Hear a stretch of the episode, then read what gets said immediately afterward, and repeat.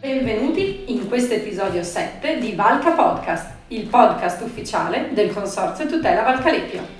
Io sono Sara E io sono Marco. e anche oggi vi porteremo su e giù per il giardino di Bergamo. Rieccoci qui, pronta per un nuovo episodio? Sono nata pronta. Allora, dove andiamo oggi? Oggi ci spostiamo sul lato orientale del territorio della Val Calepio. Per essere più precisi andiamo ad Almenno San Salvatore. Uh, credo di aver capito. Cosa? Credo di aver capito di che azienda parliamo oggi. Vuoi che prova a indovinare? Fammi capire quando è che questo podcast è diventato un gioco a premi tipo Guess My Age ma in versione cantine. Mamma mia, come sei serio e impostato. Preferisco dire professionale. Comunque, l'azienda della quale parliamo oggi è l'Urani Cernuschi di Almenno San Salvatore, appunto. Ma così non vale, avevo detto che volevo provare a indovinare. Questa me la paghi. Aia. Bravo, comincia pure a preoccuparti. Intanto, visto che sembri essere così preparato oggi, raccontami un po' di Lurani Cernuschi.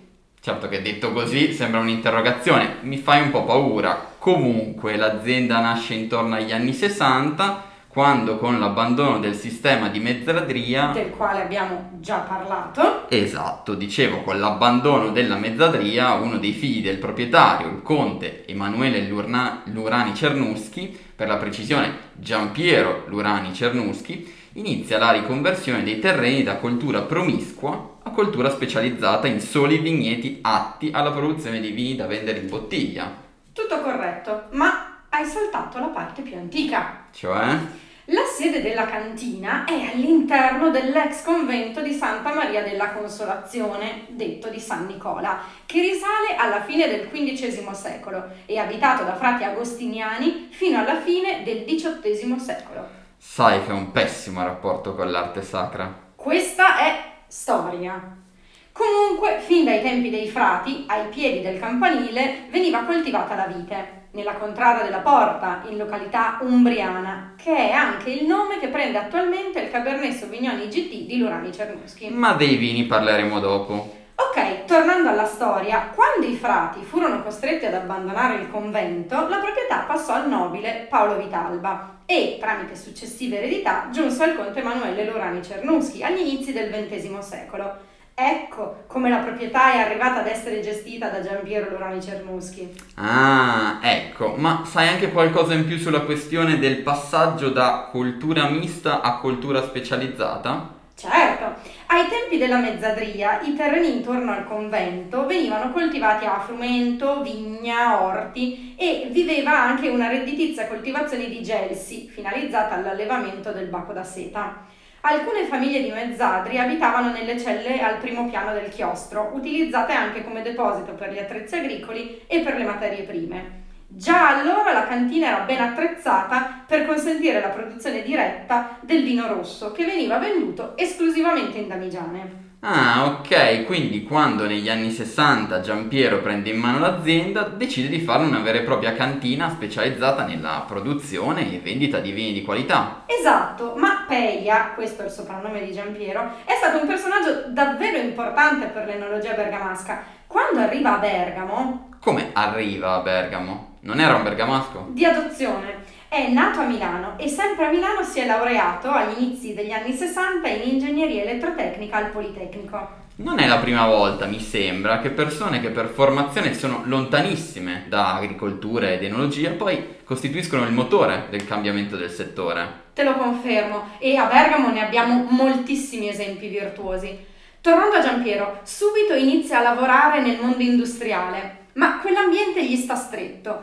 È uno spirito libero, un indipendente. Decide allora di dedicarsi all'insegnamento e per farlo sceglie l'Istituto Tecnico Esperia di Bergamo, che lo avvicina ad almeno San Salvatore, dove la sua famiglia possiede un'azienda agricola. Ed ecco come è arrivato in azienda. Esatto. Una volta lì si rende conto del grande potenziale nascosto in quei terreni e decide non solo di convertire le colture per creare una vera e propria azienda vitivinicola, ma anche di avviare un radicale cambiamento delle strategie aziendali passando dalla produzione di un solo tipo di vino da vendersi esclusivamente in damigiana sul mercato locale alla produzione di vino in bottiglia, aumentando le tipologie e aprendosi anche a mercati più ampi e complessi.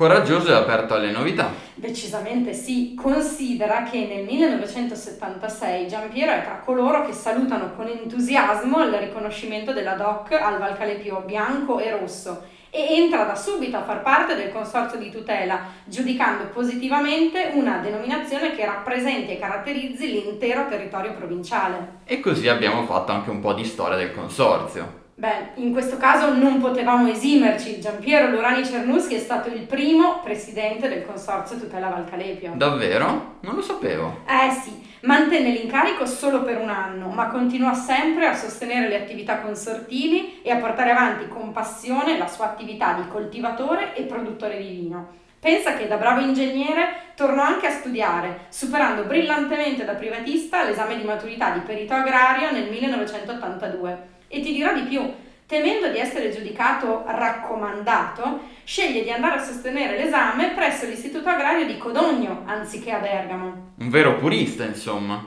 Eh, soprattutto un sognatore, con i piedi ben piantati nei vigneti. Per dedicarsi all'azienda lascia l'insegnamento e continua con passione a portare avanti le innovazioni in vigneto e in cantina ad Almenno San Salvatore fino alla sua scomparsa nel 1993, colpito da un infarto proprio mentre lavora in cantina. È stato allora che gli è subentrato l'attuale gestore, Giovanni De Ferrari. Esatto, dal 1985 Giovanni, uno dei nipoti di Giampiero, ha preso in carico l'azienda, proseguendo l'opera iniziata dallo zio e continuando a produrre vini nel rispetto della tradizione, pur avvalendosi di tecniche moderne e rispettose del territorio. Hai qualche dato sui vigneti? Pronto per servirti. Gli ettari vitati sono 11, disposti ordinatamente ai piedi del campanile del monastero, che ospita le cantine ed è il vero e proprio centro aziendale. I vigneti hanno distanze di impianto ravvicinate per garantire una minor quantità di uva per pianta, i tempi dei trattamenti sono dettati da una centralina meteorologica per evitare eccessi e garantire una perfetta sanità delle uve al momento della vendemmia, che viene effettuata a mano. Le potature invernali lasciano un carico esiguo di gemme per pianta e, per, e quelle estive sono mirate a garantire una perfetta insolazione dei grappoli. Perfetto. Aggiungo solo che la cantina coniuga tradizione e modernità grazie al fascino degli ambienti antichi che ospitano moderne tecnologie di vinificazione, imbottigliamento e conservazione dei vini prodotti. A proposito di bottiglie, quante pro- bottiglie producono all'anno? Questa volta non mi coglie impreparata. Le bottiglie prodotte ogni anno sono circa 70.000, che vengono distribuite su un mercato composto sostanzialmente da clienti privati con vendita diretta in cantina, consegna a domicilio e servizi a ristoranti ed enoteche. Ottimo! E di che vino parliamo oggi? Oggi ci concentriamo su Opis, l'incrocio Manzoni 6013 GT di Lorani Cernuschi. Ok, dell'incrocio Manzoni 6013 abbiamo già parlato. Cosa dici? Facciamo un rapido riassunto? Vai! Allora, l'incrocio Manzoni 6013 è il vitigno più famoso tra quelli ideati tra il 1930 e il 1935 e messo a punto dal professor Luigi Manzoni, preside della scuola enologica di Conegliano durante una serie di esperimenti condotti sul miglioramento genetico della vite mediante incrocio ed ibridazione ed è l'incrocio tra il polline del pino bianco e il fiore del Riesling renano. Il professore ottenne così una nuova varietà che ha ereditato il meglio della scuola francese e di quella tedesca. Il pino bianco garantisce una struttura magnifica e un ottimo corpo, mentre il Riesling, il suo profumo le sue sorprese aromatiche. I numeri 6, 0, 13 indicano filare, serie e ceppo e servivano per identificare l'incrocio all'interno del vigneto sperimentato.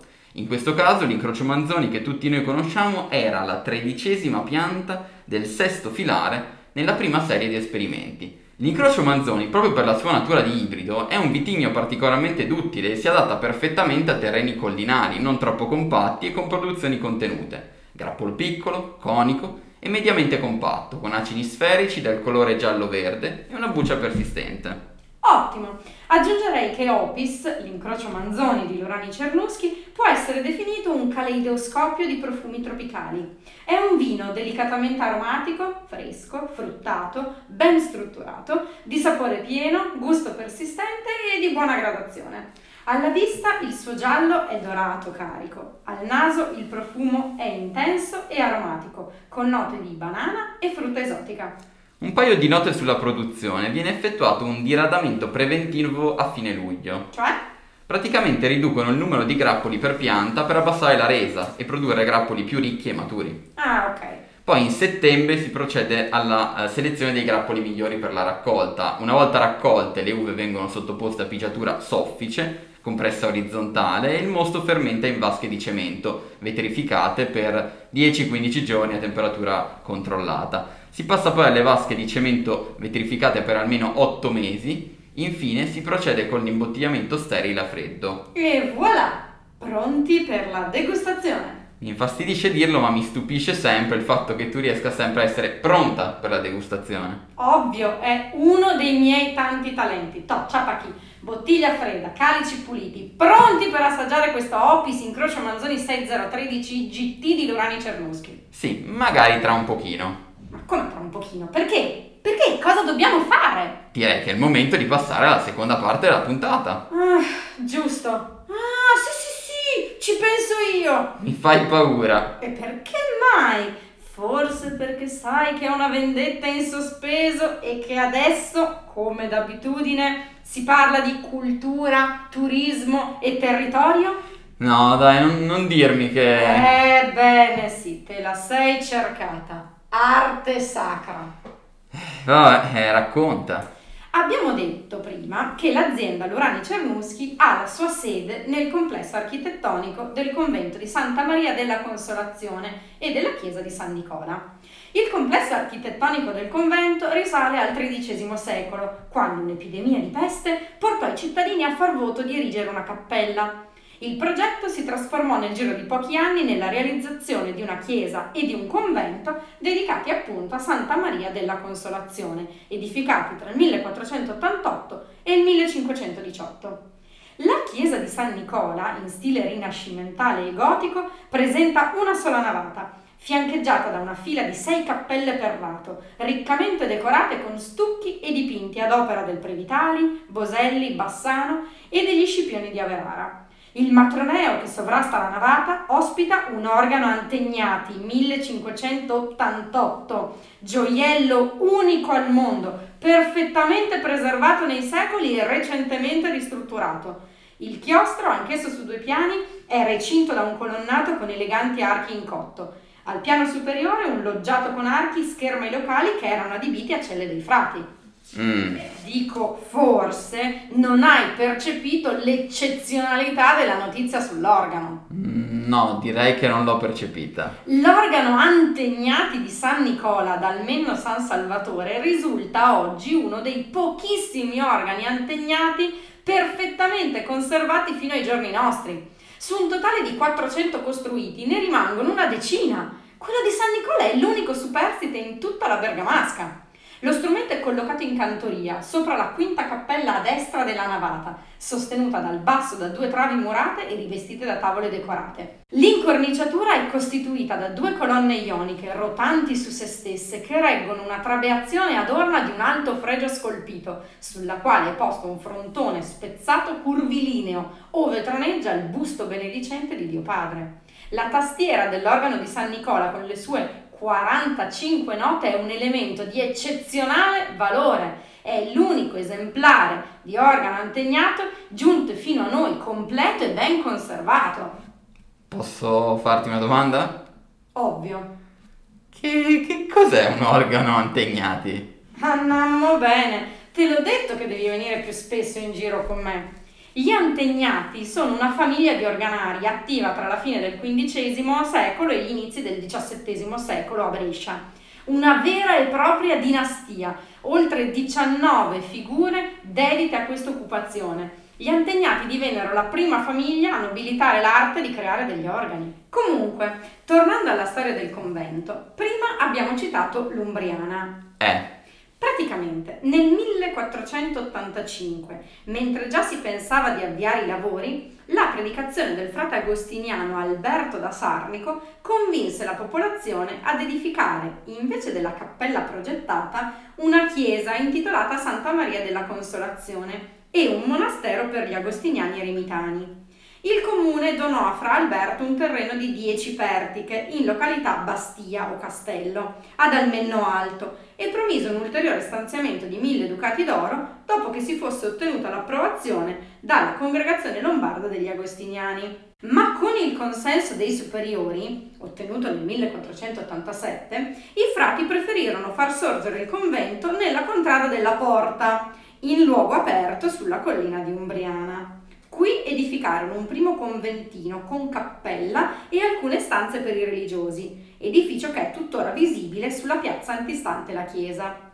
Più tardi, acquistati con le elemosine raccolti alcuni terreni poco discosti, il 10 agosto 1488 vi fondarono la chiesa e il monastero di Santa Maria della Consolazione. I lavori di costruzione si protrassero per diversi anni e si conclusero intorno al 1510. Il monastero venne edificato contemporaneamente, addossato al fianco sud della chiesa, che fu consacrata il 16 novembre 1518. Nel Cinquecento il complesso di Santa Maria della Consolazione visse il momento più luminoso della sua storia. Vi dimoravano stabilmente in media sette frati dediti alla preghiera, allo studio e alla predicazione. Nei primi decenni del secolo le famiglie più ricche ottennero dai frati di poter avere in chiesa una cappella di famiglia con il relativo sepolcro. Provvidero inoltre, a proprie spese, a realizzare gli undici altari nei fianchi della navata, ingaggiando artisti di talento per abbellirli e disposero lasciti perpetui a favore delle cappelle laterali per la celebrazione delle messe. La popolazione di Almenno aveva una grandissima devozione per la chiesa. Una scuola, confraternita laica del Santissimo Sacramento, provvedeva al suo buon governo, collaborando con i frati, mentre persone di ogni ceto sociale facevano offerte e disponevano lasciti per le opere di culto e l'abbellimento dell'edificio. Nel volgere di mezzo secolo il monastero si arricchì in modo considerevole, favorito in questo sia dalle esenzioni fiscali concesse dal comune di Almenno e dalle autorità venete, sia dalle donazioni di terreni, case e denaro, che portarono alla costituzione di un patrimonio fondiario notevole. Il periodo di splendore raggiunse l'apice negli ultimi decenni del secolo, quando nel 1588 fu avviata la costruzione del prezioso organo Antegnati di cui parlavamo prima e venne portato a termine il completamento del campanile. Poi, però, la Repubblica Veneta, con il pretesto che non potesse essere garantita una vita accettabile a causa dell'esiguo numero di membri, soppresse il convento di Santa Maria della Consolazione il 3 settembre 1772, insieme con altri piccoli monasteri bergamaschi. Il governo incamerò i beni e li mise in vendita al miglior offerente, con l'obbligo perpetuo per il compratore di occuparsi del decoro della chiesa e delle varie celebrazioni religiose. Il 2 giugno 1773 il nobile Paolo de Fendo Vitalba acquistò il complesso monastico di Almenno con una parte dei terreni, pari a poco più di 30 pertiche. Dalla fine del Settecento e per quasi tutto l'Ottocento la chiesa fu sempre officiata. Vi si tenevano eh, regolarmente la messa, tutti i festivi e si festeggiavano con particolare solennità alcune ricorrenze. Seguì un lungo periodo di decadenza, durante il quale la chiesa fu raramente utilizzata. Vuoi anche qualche dettaglio architettonico? No, ti prego. Ho capito. Vuoi che organizziamo una visita? Dai, facciamo così. Giro in cantina, visita al complesso architettonico, degustazione, pranzo alla frasca? La frasca? Certo, il ristorante che trova posto proprio all'interno del complesso architettonico. Guarda, me lo dico da sola, ma è proprio un bel programmino questa volta. Sì, magari un'altra volta, vuoi? Ho capito, ho capito. Allora niente altre sacra. Rilancio. In che senso? Ti propongo un'altra attrazione turistica e culturale. Sacra? Volevo raccontarti della chiesa di Santomè in località agro di almeno San Salvatore, in posizione decentrata rispetto ai luoghi abitati, ma in luogo del quale anticamente passava il tracciato della via militare dell'Arezia.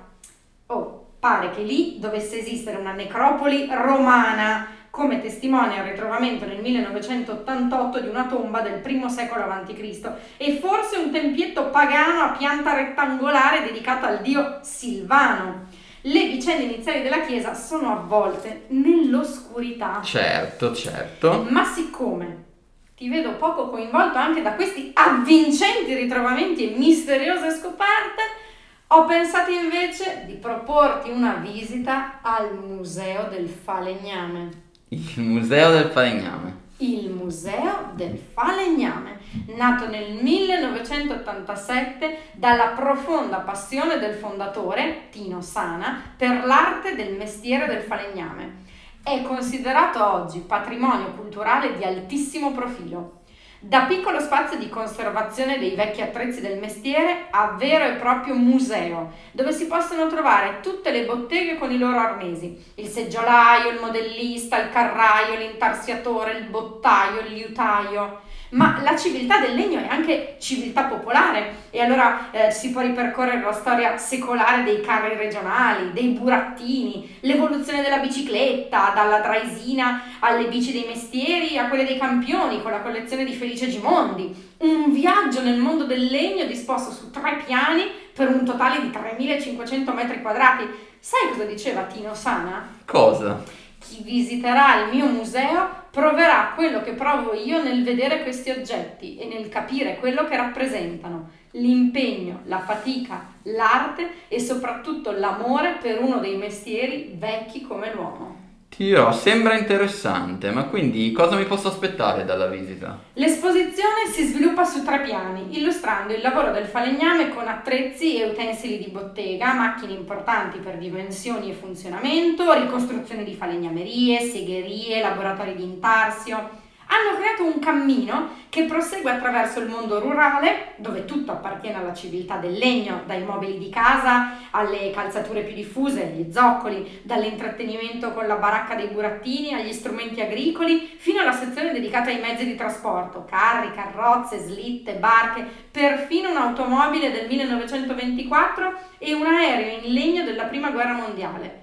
I primi modelli di bicicletta offrono invece il pretesto per un'ulteriore collezione dedicata al mondo a due ruote. Ma non solo museo. Nel 2006 infatti Tino Sana decide di mettere a disposizione gli spazi attigui al Museo del Falegname per farne una scuola, attrezzandolo con un'aula didattica, un'aula da disegno e un laboratorio per il corso professionale di falegnameria organizzato dall'azienda Bergamasca Formazione della provincia di Bergamo, in collaborazione con Confindustria e Camera di Commercio. Un progetto davvero interessante. Renato? Cosa? Un laboratorio per imparare a lavorare il legno. Ecco, più avanti volentieri. Ora adesso io procederei invece con la terza e ultima parte della puntata. Comunque, te lo dico, io inizio a perdere le speranze di riuscire a vederti veramente coinvolto in queste proposte turistico-culturali. Forse un laboratorio gastronomico? In che senso? Dai, dimmi la verità, tu vuoi cucinare? Non è che voglio cucinare, lo prevederebbe il format. Vedi, qui in piccolo, tra parentesi quadro, c'è scritto procedono alla realizzazione della ricetta come da indicazione dello chef. Vabbè, io lo facevo per te di evitare la cucina, eh, ma oh, se ci tieni tanto. Mi stai dicendo che oggi cuciniamo? Allora, io volevo andare alla frasca, però se proprio ci tieni, dimmi quale sarebbe la ricetta di oggi. Quello di oggi non è un piatto, è un monumento. Porca, non dirmi che... Proprio lui, il re. Lo vogliamo dire insieme? E perché mai? Qui mica stiamo a indovinare la canzone. Lo dico io, oggi parliamo di casoncelli. Però vedi come sei, non c'è spirito di squadra. Lascia stare lo spirito di squadra e concentrati che questa volta la questione è seria. Il casoncello è il piatto principe della cucina bergamasca quindi la terza e ultima parte di questo episodio, quella dedicata alla ricetta, oggi si concentra proprio sui casoncelli. Tu sei proprio sicuro di non voler andare ad assaggiare i casoncelli della frasca? Cioè, potremmo fare il famoso giro, ti ricordi, cantina, degustazione, casoncelli, tutto nell'affascinante contesto di San Nicola. Ti ho già detto, volentieri, un'altra volta. Ok. E metti giù il telefono. Signor sì. Innanzitutto c'è da dire e da ricordare che il casoncello è il simbolo della cucina bergamasca, la pasta ripiena della tradizione e che i bergamaschi custodiscono da generazioni. Un piatto che ha origini medievali, più precisamente intorno al 1386. Sotto il dominio veneziano il ripieno è stato poi arricchito di spezie e amaretti che hanno caratterizzato il gusto dolce del casoncello. Ma quella che andremo a cucinare oggi è la versione attuale, diciamo, del casoncello, che si è attestata durante l'Ottocento. Io metterei le mani avanti però e direi che come per tutte le paste ripiene tradizionali italiane ci sono aspre diatribe sull'utilizzo o meno di alcuni ingredienti. Quindi noi oggi ne presentiamo una versione senza alcuna presunzione di universalità. Esatto, anche perché saremmo poco credibili nel dare lezioni di cucina. Partiamo quindi con la parte più semplice, o almeno quella su cui non dovrebbero esserci troppi dubbi, la pasta. Cioè tu mi stai dicendo che dobbiamo impastare. Ecco allora, io non userei il plurale, ho in mano il foglio con la ricetta, non vorrei sporcarlo e impiastricciare tutto, quindi quindi devo impastare da sola? No, no, no, io ti do il preziosissimo supporto psicologico. Ah, beh, allora sono a posto. Partiamo quindi, queste sono le dosi per 6-8 persone. Cos'è? Abbiamo invitato qualcuno a pranzo? No, no, di casoncelli se ne fa sempre un po' in eccesso. Eh, certo, soprattutto perché impasto io. Dai, dai, allora 400 g di farina e 100 g di sema di grano duro e poi due uova. Amalgamiamo il tutto, impastiamo e lasciamo riposare per mezz'ora. Nel frattempo immagino toccherà fare il ripieno. Esatto, storicamente il ripieno ha diverse varianti che dipendevano anche dal periodo de- dell'anno. Seguendo il calendario liturgico si poteva trovare una versione di magro eh, in cui veniva eliminata la carne in favore del formaggio. Oggi proviamo a fare la versione classica, diciamo Cominciamo facendo rosolare in una noce di burro 150 g di pasta di salame. Uniamo 100 g di carne di bovino arrostita, insaporita con aglio e prezzemolo. Su, su, aspetta, aspetta, aspetta. Dove la trovo la carne di bovino arrostita? Effettivamente avremmo dovuto prepararla prima. Comunque, vanno aggiunti 70 g di grana padano grattugiato, 150 g di pangrattato, un uovo, 5 amaretti sbriciolati, 10 g di uvetta tritata e sale e pepe a piacere. Tutti questi ingredienti vanno amalgamati e se il ripieno risultasse troppo asciutto ci si può aiutare con del brodo. Ma adesso la parte più bella. Dopo aver steso la pasta... Facilissimo proprio. È abbastanza fattibile direi, dai. Si creano dei dischi di pasta dal diametro di 6-8 cm. Si posiziona il ripieno al centro e per chiuderli c'è un mantra da seguire. Ma non, non ti vedo interessato. No, no, no, no, no, vai, vai, ti seguo, ti seguo. Tre parole per chiudere il casoncello. Sole, luna e ali d'uccello. Il sole è il disco di pasta aperto. La luna è quando viene chiuso il ripieno nella pasta. E la forma caramella ricorda le ali d'uccello. Seguendo questo mantra è impossibile sbagliare. Una volta chiusi facciamo bollire dell'acqua e dopo averli scolati i casoncelli vanno rigorosamente fatti saltare nel burro fuso, salvia e pancetta e serviti con un'abbondante grattugiata di grana padano. Non dici niente? No. Forse questa volta ci siamo spinti un po' troppo in alto. Abbiamo sopravvalutato le nostre capacità. Senti, facciamo così. Questo giro telefono io per prenotare la frasca. Addio almeno San Salvatore. Lo sapevo, che piano piano ce l'avrai fatta. A fare cosa? A portarti verso il lato oscuro della forza. Sì, vabbè. Unisciti al lato oscuro. Qui abbiamo anche il vino. In questo caso l'incrocio Manzoni 6013 Opis di Lurani Cernuschi. Segui la via che porta al ristorante abbandonando la cucina domestica. Quando hai finito questa pantomima, noi qui dovremmo chiudere il podcast. Che dici? Mi sembra un'ottima idea. Come al solito. Beh, anche per oggi vi abbiamo dato un sacco di informazioni interessanti e gustose. Ci risentiamo presto con la prossima puntata di Valca Podcast, su e giù per il giardino di Bergamo. A presto! Ciao! Ciao.